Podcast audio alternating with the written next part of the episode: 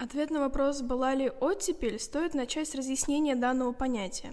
Сам термин «оттепель» появился из одноименной повести Ильи Эренбурга, опубликованной в 1954 году. Он был применен Александром Раскиным в своей эпиграмме как название для последовательной цепочки событий, произошедших в истории СССР в послесталинский период. Оттепель во всех сферах жизни общества началась с самого начала правления Никиты Сергеевича Хрущева – Наибольшее количество изменений произошло в культурной сфере. А вообще стоит начать с того, что под занавес 20-го съезда партии Хрущев произнес речь о разоблачении культа личности Сталина.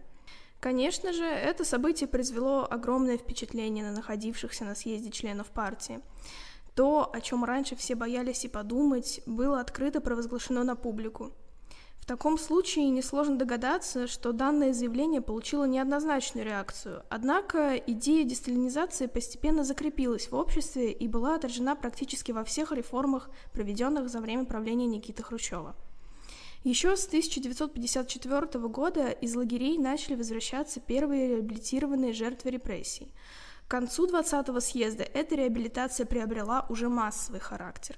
Не стоит забывать, что политический режим, несмотря на смягчение, по-прежнему оставался репрессивным. Однако освобождение сотен тысяч заключенных дало надежду самым разным людям.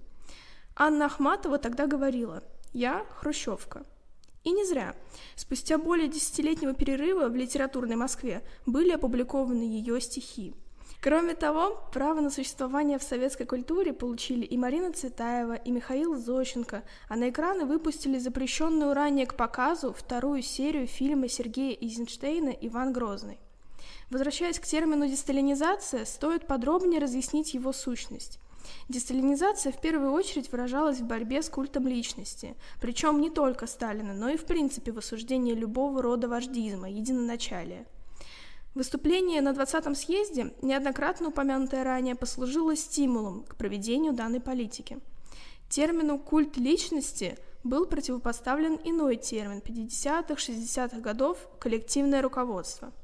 Он воссоздавал ту идеальную модель политической системы, которая была якобы создана и завещана Лениным, а затем грубо разрушена Сталином – Функционеры ЦК и руководители творческих союзов поощряли художников обращаться к образам простого человека, чтобы развить в обществе чувство коллективной солидарности и стремление к бескорыстному жертвенному труду. Это довольно четкая задача и обозначила пределы десталинизации в изображении человеческой психологии. Кроме того, было снято табу на изображение лагерей, процветающее при Сталине. Имя Сталина стало вычеркиваться из стихотворений, из песен – его изображения стали замазываться на фотографиях и картинах. Из этих фактов можно сделать вывод о неоспоримом наступлении оттепели в культуре.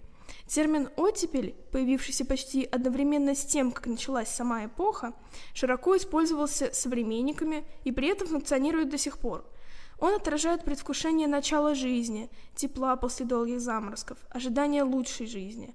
К счастью или к сожалению, период смены времен года цикличен, как и советская история, поэтому на смену оттепели рано или поздно вновь приходят заморозки.